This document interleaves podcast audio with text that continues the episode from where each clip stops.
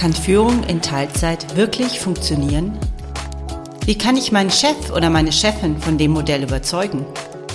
Ich mache ständig Überstunden, obwohl ich eigentlich in Teilzeit führe. Wie kann ich das ändern?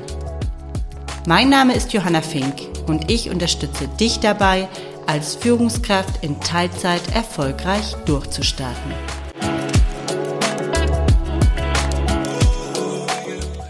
Thomas Angerstein ist Head of Mission Critical Support EMEA MEE e bei SAP und teilt sich diese Rolle mit einem Kollegen als Co-Lead. Er arbeitet nicht in Teilzeit und hat sich dennoch für ein Jobsharing-Modell entschieden. Ich möchte mit ihm heute darüber sprechen, wie es dazu gekommen ist und welche Vorteile Jobsharing aus seiner Sicht hat. Hallo Thomas, schön, dass du heute da bist. Hallo Johanna, schön, dass ich da sein darf. Zuerst mal interessiert mich natürlich, was macht man denn als Head of Mission Critical Support? Das klingt irgendwie, finde ich, wie aus so einem Superhelden-Roman. Ja, komischerweise kommt diese Assoziation, glaube ich, äh, immer so ein bisschen hoch. Und ich glaube, so ein bisschen sind wir auch für den, für so einen Mythos so ein bisschen mitverantwortlich. Denn was, was machen wir? Wir sind dafür da, dass in der SAP, wenn es wirklich mal zu schrägen Sachen kommt, und Software ist halt leider nie irgendwie fehlerfrei, ähm, sind wir da, um die sogenannte letzte Eskalationsstufe innerhalb der SAP abzubilden. Wenn also viele Standardprozesse, viele andere Prozesse nicht mehr gehen, dann kommen wir und können ähm, auch disziplinarisch übergreifend weltweit ins Teams zusammenziehen, um an Problemen Stellung zu arbeiten und die natürlich auch zu lösen. Also. Okay, also klingt nach einem spannenden Job, kann ich mir vorstellen, auch einem stressigen Job im Zweifel. Ähm, hat vielleicht auch was jetzt mit deiner, deiner Rolle zu tun. Wie ist es denn dazu gekommen, dass du als Jobsharer in dieser Position arbeitest? Also was ist die Story dahinter? Auch das ist eine ganz, ganz wilde Story. Ich war vor der SAP schon Manager und hatte eigentlich gar nicht mehr so richtig Bock drauf. So, das war dieses klassische 60, 70 Stunden die Woche, Work-Life-Balance ist ein bisschen was anderes, Family, Privatleben ging sogar so ein bisschen den Bach runter. Ähm, und da habe ich gesagt, nee, also das, das bringt alles nichts. Verantwortung schön und gut, tolle Sachen schön und gut, aber will ich nicht mehr. Und bin dann aber über die Jahre, die ich dann auch in der SAP gewachsen bin, ähm, in einen Bereich gekommen, der sich eben um diese Eskalation äh, kümmert und aber auch nicht mit der Intention, dass ich da irgendwie äh, etwas mehr an, an Aufgaben oder Verantwortung übernehme. Und ähm, es kam aber so, dass unser Team massiv gewachsen ist und unser damaliger Chef gesagt hat, so jetzt müssen wir irgendwas machen. Ähm, und er glaubt, dass er für diesen Teamteil, ähm, in dem ich und dann, äh, dann mein zukünftiger Co-Lead auch waren, ähm, dass wir da einfach Manager brauchen und zwar eben zwei. Das alles aber immer noch im Hinterkopf habend, äh, dass es klassische Historie auch innerhalb der SAP wie in vielen anderen großen Unternehmen war, dass man schöne Silos aufbaut. Und so haben wir auf jeden Fall den Bewerbungsprozess gemacht. Ähm, ich konnte mir das generell vorstellen, weil Team toll, Aufgabe toll, alles toll irgendwie und dann denke ich, dann kannst du auch irgendwie wieder was ähm, mit Management machen. Und als wir dann ausgewählt worden waren und ähm, haben uns dann zusammengesetzt, äh, dann war es halt sehr schön, dass es mit meinem Co-Lead so, sofort Klick gemacht hat, weil mein Manager oder unser Manager damals gesagt hat, ja, und jetzt gucken wir mal, ob wir das nach den Subregionen aufteilen oder dass wir bestimmte Aufgabenstellungen aufteilen. Das war ja genau, eine Person ist dafür verantwortlich, die andere dafür. Und wir beide haben uns angeguckt. Nö. können, können wir das nicht irgendwie zusammentun, dass wir wirklich den gesamten Aufgabenbereich verantworten, ähm, dass wir eben nur, weil systemisch äh, in den HR-Systemen die Vorgabe war, dass man das eben irgendwie trennen muss. Aber Aufgaben inhaltlich und so weiter, dass wir das zusammen machen. Und unser Chef war damals ähm, pro diesem Gedanken. Da bin ich auch ganz froh drüber, denn das war noch einige Jahre, bevor wir in der SAP wirklich das auch strukturiert angegangen sind, Jobsharing und Co-Leadership zu etablieren. Und so haben wir angefangen ähm, und das eben aus ganz unterschiedlichen Gründen wir sind gleichzeitig ein Cross-Generation-Couple. Also mein Co ist über 15 Jahre jünger als ich. Ähm, ich hatte halt eben vor Augen, ich möchte nicht mehr, ähm, das hört sich jetzt für viele immer ganz doof an, nicht mehr allein verantwortlich für Sachen sein. Hm. Ich habe halt einfach gelernt über die Zeit, wenn man jemanden hat, der wirklich auf einem auf Augenhöhe mit jemandem zusammen was tut, dann kann man das viel besser aufteilen und viel breiter auch aufsetzen. Total. Und so, so hat es dann eben für uns unterschiedliche Vorteile gegeben, ähm, wo wir dann gesagt haben, und genau so ein Setup macht einfach Sinn.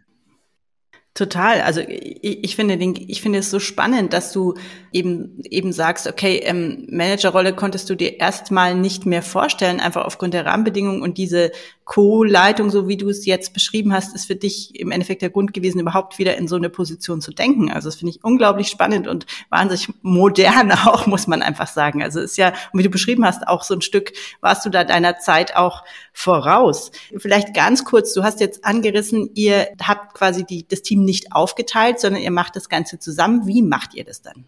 Genau, das Ganze ist halt mehrdimensional. Ne? Ich hatte ja gesagt, wir haben ähm, eine Software, in der man irgendwas einrichten muss, damit jemand auch als Manager da ist. Da geht es leider äh, in, in unserer Implementierung nicht so, dass man sagen kann, okay, wir haben ein Team und zwei Köpfe darüber.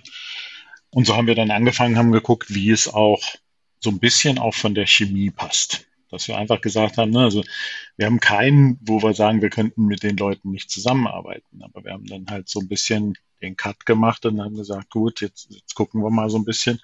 Ähm, aber wirklich ganz unabhängig davon, ähm, was die Leute dann wirklich so tun, auch inhaltlich. Das heißt also, egal welche Art von Rollen, und wir haben mittlerweile fünf Rollen in den Teams, äh, die wir abdecken müssen und wo wir dann eben auch für liefern müssen. Ähm, die sind halt nicht irgendwie nach Teamteil getrennt. Ne? Und so schauen wir uns das an und gucken dann auch immer in Gänze drauf. Um uns natürlich so ein bisschen die Arbeit zu erleichtern, haben wir viele Sachen wie One-to-One-Gespräche mit den Leuten, die wir trennen und eben nicht alle gemeinsam führen. Wir gehen auch nicht immer gemeinsam in alle Meetings rein, weil irgendwann würde das ja genau alles ad absurdum führen. Das setzte natürlich voraus, dass wir auch äh, ein massives Grundvertrauen uns gegenüber haben. Und ich hatte ja vorhin gesagt, so, es ist immer so ein bisschen tricky, wenn man sowas erzählt, dass wir sowas machen. Ne? Bei mir kamen dann auch Leute um die Ecke, die dann gesagt haben, ach, ihr könnt das wohl nicht alleine.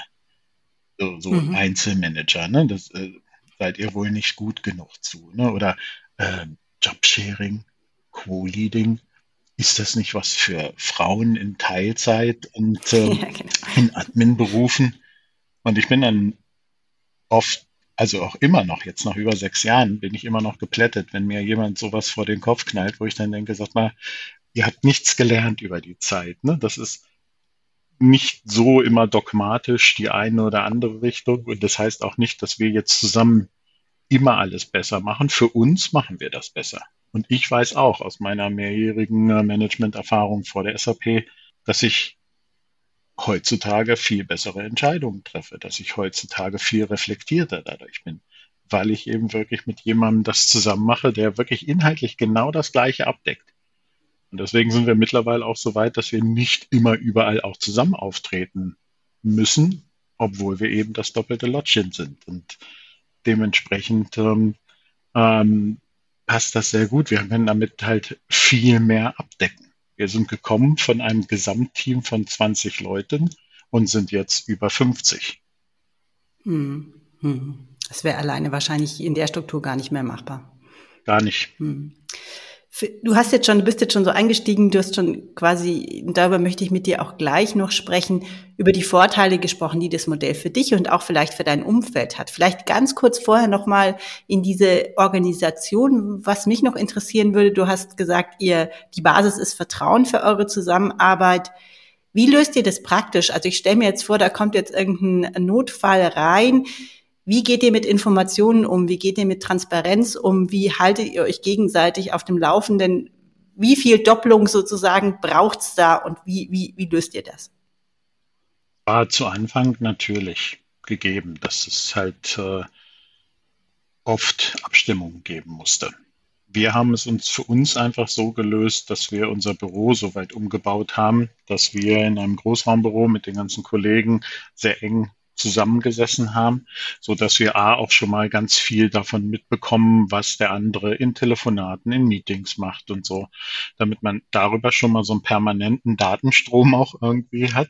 Und dann aber auch zu Anfang haben wir halt sehr regelmäßig Meetings gemacht. Ja, und das ging aber auch wirklich dann über die ersten sage ich mal, Monate ähm, war es sehr hoch frequentiert, damit wir uns überhaupt so einschwingen konnten. Und das wurde aber auch dann immer weniger, weil eben der Datenstand halt immer gleicher wurde. Wir, wir vergleichen das dann halt auch oft, äh, wie es eben bei in Häkchen jetzt normalen Paaren ist, wenn da Kinder auch im Spiel sind, die dann äh, um die Ecke kommen und sagen, hm, Mama, Papa hat aber gesagt, das ist alles okay so. Auch solche Sachen hatten wir halt einfach, ne? Das so, ja, der Thomas hat aber gesagt, das können wir so und so machen. Und dann in dem Sinne, das, das hatten wir uns vorher auch abgesprochen, hat dann der Christoph gesagt, hm, glaube ich nicht so, müssen wir nochmal zusammen klären oder glaube ich und dann ähm, konnten wir dann für solche Sachen gehen. Also wir mussten uns da auch so ein bisschen einschwingen und hatten dann auch eben Diskussionen und bei jedem, jedem Vertrauen sind wir auch immer noch nach sechs Jahren noch nicht so gleichgeschaltet, dass wir immer genau die gleichen Entscheidungen treffen. Aber und, und das ist halt der Punkt, der über die Zeit gekommen ist, dass wir eben dieses Vertrauen aufgebaut haben, dass wir wissen, dass die andere Person einen nicht in die Pfanne hauen will mit irgendwelchen Entscheidungen oder Vorgehensweisen, sondern dass die genau das gleiche Richtige für uns als Co-Leadership, für das Team, für die Aufgaben machen kann und so weiter. Wir mussten etwas von den Vorgehensweisen ändern. Du hattest ja auch gefragt, wie das dann so ist, wenn, wenn kritische Fälle reinkommen. Wir haben ähm, unsere Eingangskanäle für sowas, ähm, die nun innerhalb der SAP aufgebaut waren, haben wir sehr, sehr zusammengefahren und kanalisiert, dass wir das äh, sehen können, dass wir das auch unabhängig voneinander sehen können, egal ob das jetzt nun bei uns auch in den äh, Mailboxen aufschlägt oder nicht. Ähm, also da haben wir schon irgendwas drumherum gemacht, was dann aber auch gleichzeitig ähm, im, im Ganzen für die Organisation halt gut war. Denn das mein Titel impliziert EMEA und MEE, dass wir halt jetzt hier für den Großraum Europa und Mittlerer und Nahe Osten zuständig sind, ähm, legt halt nahe, dass wir dann auch noch weltweit andere Regionen auch haben. Und da ist es ja nichts anderes, als ob wir jetzt vier Köpfe sind in den vier großen Regionen. Und auch das muss ja irgendwie zusammenpassen. Da sogar noch schlimmer über Zeitzonen hinweg und so weiter. Ne? Und so konnten wir dieses Modell auch so ein bisschen sage ich mal, dafür nehmen, wie wir an bestimmten Stellen vielleicht auch genau in dem Gesichtspunkt besser und effizienter werden können. Aber für, für uns halt sehr viel Vertrauen, Abgleich und so weiter. Super gut. Also du hast jetzt ja vorhin schon, jetzt hast du quasi schon wieder einen Vorteil ähm, genannt. Ich würde es jetzt gerne noch mal so ein bisschen zusammenfahren. Du hast vorhin schon gesagt, okay, du triffst bessere Entscheidungen oder ihr trefft bessere Entscheidungen äh, gefühlt. Du hast gesagt, ihr habt Dinge gelernt über Zusammenarbeit, die ihr auch in anderen Kontexten anwenden könnt. Welche Vorteile bietet denn das Modell noch? Also vor allem jetzt mal auch auf dein Umfeld ähm, bezogen und auf das Unternehmen bezogen. Was denkst du, wer profitiert alles davon und wie? Genau, fangen wir mal damit an, was ganz viele, vor allen Dingen auch Controller und äh, höhere Manager ganz gerne sehen, die zu Anfang immer sagen, boah, jetzt zwei Headcounts, zweimal Leute was ähm, allokieren, zweimal Budget, das ist doch alles blöd. Wir kamen damals schon aus einer Struktur, wo wir einen Manager hatten und zwei Teamleads, also drei Personen, die zu 100 Prozent etwas gemacht haben. Wir haben das quasi umgewandelt, äh, sind dann in Häkchen nur noch zwei Leute gewesen und zwar eben, wie ich vorhin schon angedeutet habe, für ein Team, was gewachsen ist. Das heißt also, wir haben über eine ganz lange Zeit haben wir quasi sogar eine volle Person einsparen können. Ne? Das, dass das alles so ein bisschen hinkt von der Argumentation, aus meiner Sicht auf jeden Fall, weil dadurch, dass wir das Team empowered haben, haben andere Leute ganz andere Aufgaben bekommen und, und sind äh, verantwortlicher. Und damit konnten wir das halt schön breiter setzen. Aber für viele Controller ist das halt einfach dann auch ein Argument zu sagen, ah, okay, ja, die Struktur und die wächst ja auch und dann bleibt das trotzdem beim zwei, nur zwei Managern. Man muss da nichts Größeres reinziehen. Das hilft halt schon, wenn wir ähm, im ersten Moment und wir haben selber jetzt schon den dritten Managerwechsel durch und ähm, erklären dann in der Regel nochmal von vorne auch da die Argumente, warum das alles so toll ist und warum es jetzt nicht für Sie schwierig ist, dass Sie da zwei Leute haben, dann müssten Sie ja immer zwei ansprechen. Wir sagen, nein, nein, wir sortieren das aus. Ihr sprecht die Person an, die ihr erreicht, die ihr auf dem Flur seht oder was auch immer. Und auch das braucht ein bisschen. Aber wenn die Leute dann damit klarkommen, ist auch das Umfeld auf einmal, ja Mensch, da muss ich ja überhaupt nicht warten, ob jemand äh, als Vertretung da ist, ne? weil da ist halt einfach immer jemand da. Das ist sowohl für Peers, für übergeordnete Manager, es ist äh, genauso für das Team. Zu Anfang war es so ein bisschen, hm, dass sie dann, wenn sie bei uns um die Ecke kamen, wir haben das dann immer Manager Corner äh, genannt, wo wir dann sitzen. Und äh, jetzt der direkte Manager, der im System eingetragen war, war dann nicht da. War zu Anfang so ein bisschen, hm, und jetzt? Mhm. Und dann muss halt der andere einfach immer erstmal auch penetrant äh, das äh, sagen, nein, dann kannst du ja zu mir kommen, weil ne, wir sind genau gleichwertig gesetzt, auch von der HR-Personalperspektive. Ähm, du kannst mir genau das Gleiche sagen, auch wenn das jetzt im ersten Moment vielleicht auch ein bisschen schräg dir rüberkommt. Es ist halt quasi ein Kanal dabei. Und da hat man dann gesehen, dadurch, dass wir dann auch sehr ähnlich agiert haben ähm, und uns dann auch wirklich darauf eingelassen haben, umgekehrt eben, dass wir dann auch immer für die Kollegen da waren, kam das dann sehr schnell, dass, das, äh, dass es Stimmen aus dem Team gab, die gesagt haben, hm, also ich sehe zwar bei mir, wer mein Manager ist, aber eigentlich weiß ich gar nicht, wer von den anderen Kollegen jetzt in welchem Team ist. Und nee, brauche ich ja auch nicht, weil wir machen alle das Gleiche, wir werden alle gleich behandelt, wir kriegen alle das gleiche Empowerment von den beiden. Also funktioniert das auch. Und, und jetzt könnte ich da immer weitermachen, wenn, wenn wir äh, sonst bei vielen Managern, das, das sieht man immer noch bei vielen der Einzelmanager, die sagen, ja, aber wenn jetzt auch irgendwelche Projekte sind, da muss doch nur eine Person das machen. Ja, wir haben einzelne Projekte, wo wir einzeln tiefer drin sind, über unsere ganzen äh, Abgleiche, äh, Absprachen sind wir aber in der Regel so tief drin, dass wir da immer auch eine Abdeckung hinbekommen. Das heißt also, wenn uns jemand anders anspricht, wenn wir zum Rapport bis hin zum Board äh, bei uns müssen, können wir das einfach tun. Mhm. Ja, und, und damit finde ich, ist das auch eine sehr, sehr skalierende Lösung. Dann hatte ich vorhin von den Entscheidungen gesprochen. Ich kann immer noch, und der Christoph ist genauso, wir können auf Basis von bestimmten Parametern können wir immer noch alleine Entscheidungen treffen. Ich habe aber jetzt gelernt über die sechs Jahre, dass diese Reflexion und gerade jetzt aus der Perspektive auch, dass wir so ein bisschen Cross-Generationen unterwegs sind, können wir uns gegenseitig ganz andere Argumente liefern, an denen wir uns auch reiben können und damit dann aber eben solidere Entscheidungen treffen, als wie ich das manchmal sehe, wenn Leute versuchen, intrinsisch selber nur alleine mit sich klarzukommen, um da irgendwas zu treiben. Total. Hm. Ja? Und deswegen, also da, da gibt es ganz, ganz viele Punkte, die passieren. Wir hatten zu Anfang Corona, da musste mein Co. leider für eine Zeit lang ins Krankenhaus. Ähm, war aber in dem Sinne ja, also für ihn eben schon leider ein Problem, fürs Team, für das Umfeld aber nicht, weil da war sofort jemand, der auf 100 Prozent Ersatz geboten hat. Ohne irgendwelche Einarbeitungszeit, ohne irgendetwas, was vielleicht dann doch nicht geht, äh, weil, weiß ich nicht, ein Vertreter aus dem Team oder von woanders, der eben keine Manager-Eigenschaft hat, der dann bestimmte Sachen auch rein rechtlich vielleicht gar nicht sehen durfte. Das ist sofort von hier auf jetzt ging das dann weiter und umgekehrt hm. natürlich genau das Gleiche.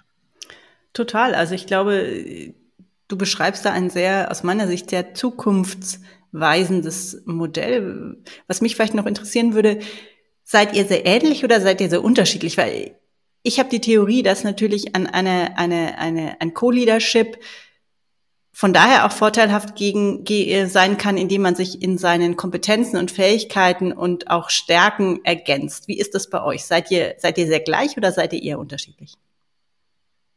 Ja, man unterstellt uns wirklich manchmal, ich hatte ja vorhin schon das doppelte Lottchen angesprochen, äh, manchmal sagt man auch Pat und Patterchen. Nein, also wir hatten mal irgendwann äh, ziemlich zu Anfang unseres äh, Google Leaderships hatten wir ähm, ein Interview im Handelsblatt und da kam dann hinterher raus, ähm, dass, dass man uns dann auf der einen Seite oder mich auf der einen Seite als Business Punk äh, bezeichnet hat. Ähm, ich denke mal weiterhin mehr ob meines Aussehens äh, und so. Und ähm, dem Kollegen Christoph haben sie dann so die Korrektheit gegeben. Okay. Ähm, was ich im Nachhinein immer wieder schade finde. Ich dachte auch immer, dass ich ganz korrekt wäre, aber also wir sind. Du kommst jetzt nicht unseriös rüber. Also. Nein, aber ne, das ist ähm, offensichtlich sind wir sehr, sehr unterschiedlich. Mhm. Und wenn man das dann noch weiter treibt, ob man jetzt äh, in, in andere Attribute reingeht, wie Musikgeschmack und, und sonstige Geschichten, ja, unterschiedlich. Aber wir vertreten grundsätzlich ähnliche Werte. Mhm.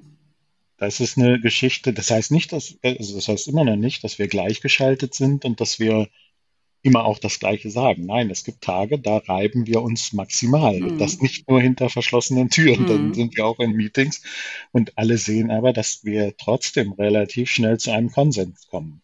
Weil wir eben das ja jetzt auch über Jahre halt auch für uns etabliert haben, dass wir dann Sachen hinterfragen. Was ist denn da jetzt? Warum ist das so? Wieso denkst du das so oder kannst du das nicht auch so sehen? Und ähm, darüber ähm, ist halt trotz der Unterschiede eben und also ich glaube, wir denken beide, es liegt wirklich an unseren Werten, dass wir, ne, wie wir führen wollen, wie wir das Team entwickeln wollen, wie wir die Aufgaben sehen, da doch sehr ähnlich getaktet sind ähm, äh, und auch wissen, wo wir zusammen dahin wollen. Ähm, der Weg dahin, der ist dann eben manchmal unterschiedlich und äh, aber der bringt, glaube ich, genau an der Stelle dann auch das Beste dabei heraus. Hm.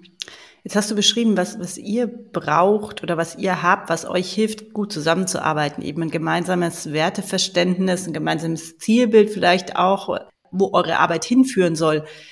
Inwieweit spielt denn da euer Arbeitgeber SAP eine Rolle? Also inwieweit hat er euch auf diesem Weg unterstützt oder tut das vielleicht heute auch bei sozusagen neueren Fällen, du hast ja beschrieben, ihr wart so ein bisschen Vorreiter in dieser Idee und auch generell, was glaubst du denn, was Arbeitgeber tun können und vielleicht auch müssen, damit sowas gelingen kann?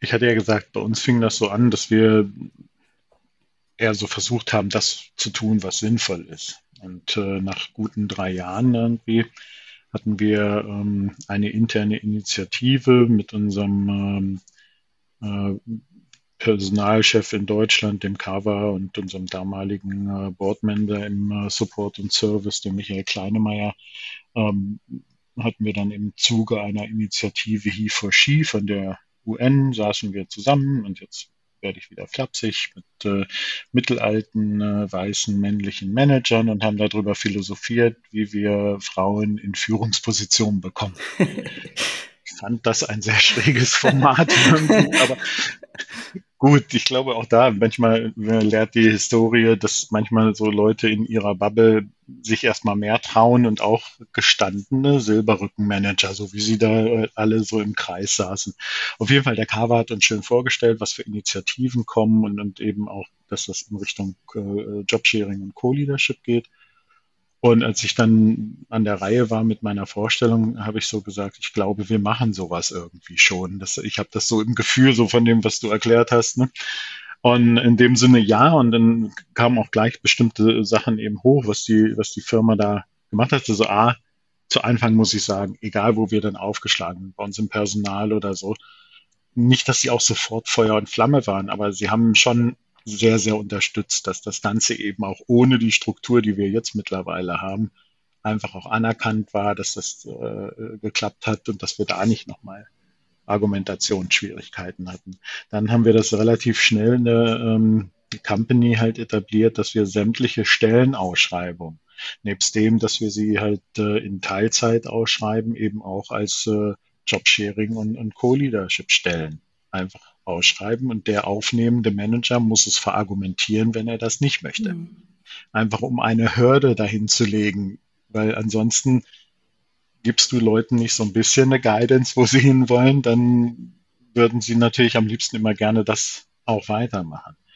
Ähm, dann eben Strukturen geschaffen, Leute, die sich separat mit uns, nicht nur mit uns selber zusammengesetzt haben, dann gab es ja auch mehr ähm, Tandems. Wir haben dann äh, eine Community etabliert zusammen mit äh, unseren personalen Leuten.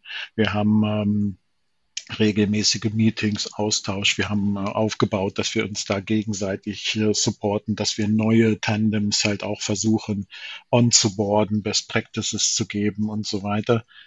Ähm, und die Argumentation auch in der Unterstützung, wenn, wenn du dich dann eben als äh, Co-Lead oder als Jobshare auf eine Stelle bewirbst, dass auch da HR wirklich mit unterstützt, ähm, hat halt von der Company her wirklich das gezeigt, dass wir da auch weitergehen wollen. Das sieht man jetzt auch.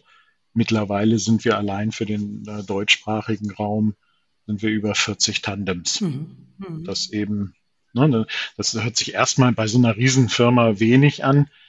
Ähm, jetzt habe ich aber genau diesen Pfad auch mitgemacht und gesehen, was natürlich alles da drumrum ist, was da gehört. Und wir hatten zwischendurch auch schon einige, die sich vielleicht auch schon wieder getrennt hatten, weil dann eben durch Vorruhestand oder einfach auch, wenn die Chemie nicht passt. Hm. Man muss da fehlertoleranter werden. Man muss dann sagen, das klappt so nicht. Hm. Das heißt aber nicht, dass das ganze Modell dann nicht klappt. Und das ist dann wieder das nächste. Eine Firma muss dann wirklich fehlertolerant sein und auch Fehler eingestehen und dann manchmal sagen, okay, dann klappt es vielleicht nicht, nicht mit diesem Tandem oder nicht auf dieser Position oder wie auch immer. Ne? Das heißt aber nicht, dass generell alles nicht mehr geht. Äh, total. Es ist ja auch, also da würde ich gerne kurz einhaken. Es ist ja mhm. genauso, wenn, wenn ein Manager auf einer bestimmten Position nicht erfolgreich ist, äh, daraus den Schluss zu ziehen, zu sagen, Manager sind generell nicht erfolgreich oder es funktioniert nicht, Führungskräfte zu haben. Also es ist ja so ein bisschen ein genau. ähnlicher. Gedanke mhm. und das unterschreibe ich total.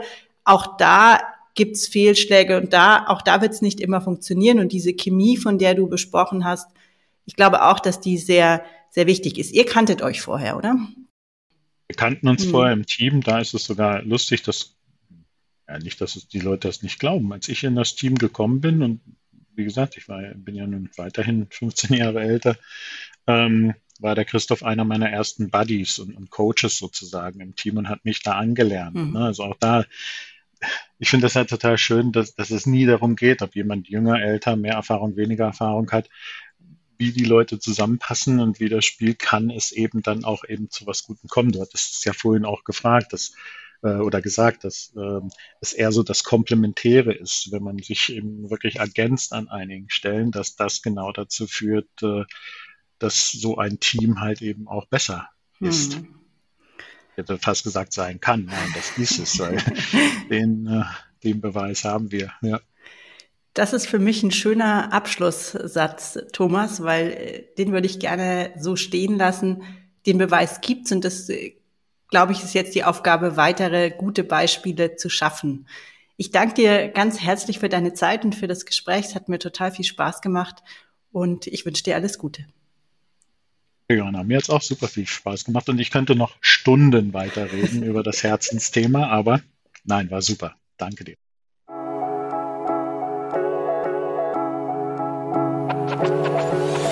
Wenn du ab jetzt regelmäßig Tipps und Wissenswertes rund um das Thema Führen in Teilzeit erhalten möchtest, dann abonniere meinen Podcast und verpasse keine Folge mehr. Und wenn dir eine Frage zum Thema unter den Nägeln brennt, schreib mir gerne eine E-Mail. Die Adresse findest du in den Show Notes.